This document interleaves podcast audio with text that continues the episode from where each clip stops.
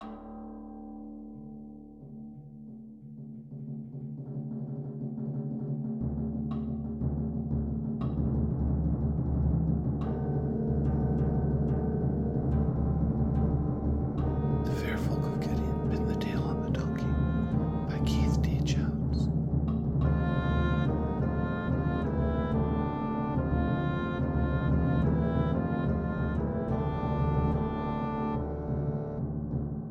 Chapter 60 Falling Toward Destiny.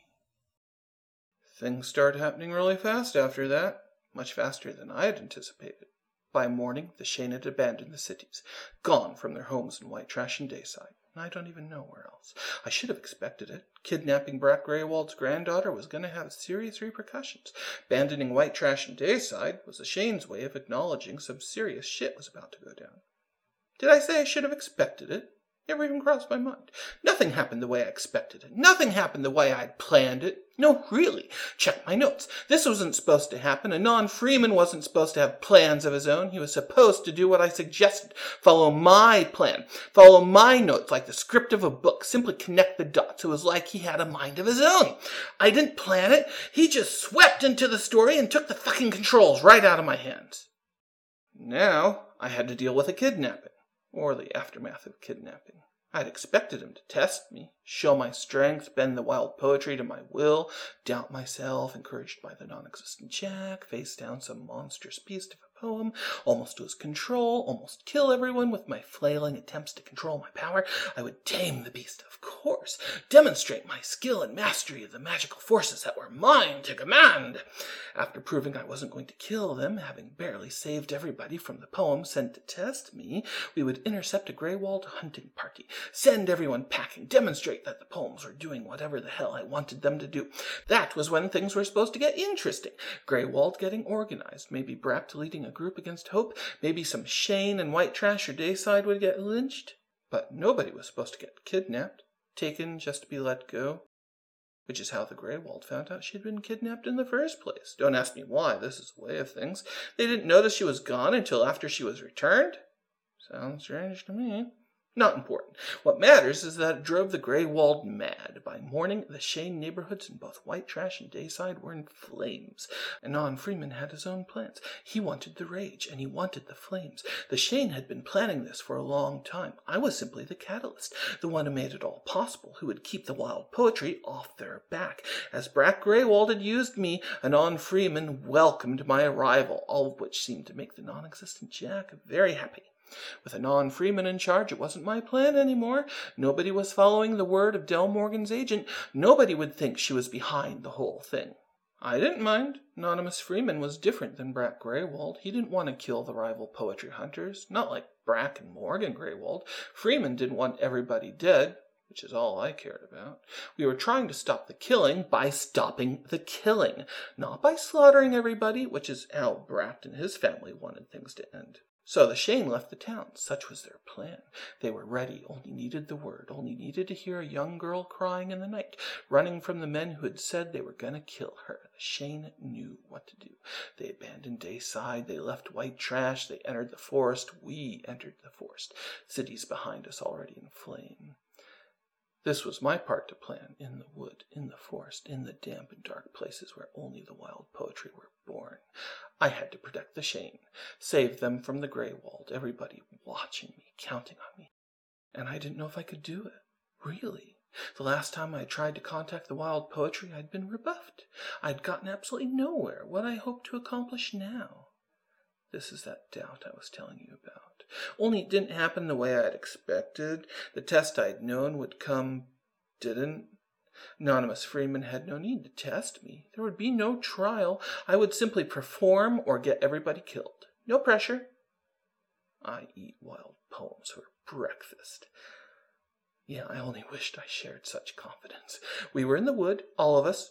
No, I, I don't know how many. The poetry all around us, watching us, waiting, wondering what we were about, scenting us, tasting our nerves, savoring our hopelessness. And the poetry knew what would follow if they ignored us. If they simply waited for daylight, Brack Graywald would find us, and then there would be slaughter, and the poems would feast. They would drink hot blood, they would taste steel and iron, and they would breathe deep the smell of sulphur and gunpowder. The rank stench of wet blood and burning flesh would taint the air. It wasn't that the Shane were so few or weak, they were neither. Their families filled the great wood, standing almost as thick as the trees. No, the problem was that Brack Graywald had the full support of the Faire Folk. Brack Graywald and his people had bigger guns. Shane would die. Simple as that. If I couldn't protect them. Standing in the cold and the dark, shivering in the heart of the forest with wild poetry all around us, shaking so much I thought I might piss myself. Poems watching us bemusedly, drowsily, waiting for the dawn. We were no threat to them. If I did nothing, I had only to reach out, touch them, become one with the verse as I had failed to reach them before. Which is when everything changed. Which is when I understood, standing in the forest, alone in the wood, surrounded by poetry hunters and the wild poetry, the non existent Jack saying nothing. I understood for the simple reason that the author wanted to keep the story moving. We were so close to the end. I think they call it an epiphany. But in this place, just more of that divine madness and spontaneous cognition crap I was going on about. I didn't have to understand. I simply had to name the wild poetry. So I did, giving names to the poems that surrounded us. There was Morning by Moonlight, and The Gift of a Friend, and An Autumn Fable, and my favorite, Armageddon Fantasy. Just like that, they were named. Just like that, they were mine. Let's hear it for the Shaper of Worlds. Anonymous Freeman was stunned to awe and silence. The wild poetry were tamed. They would do as I wanted. They would do as I asked. The poems would stop the killing or leave the wild forever, which was a good thing and didn't leave us much time. As I said, as I learned. As word traveled from ear to ear, the towns were in flames, the Shane neighborhoods destroyed. Those who had not or couldn't escape the Graywald poetry hunters were dead. It was a good thing the poetry was on my side. And only one night Brack Graywald had mustered an army and they were coming for us. The cities in flames, the forest would follow. The Graywald poetry hunters wanted Shane blood. and I was the only one who stood a chance at doing something about it.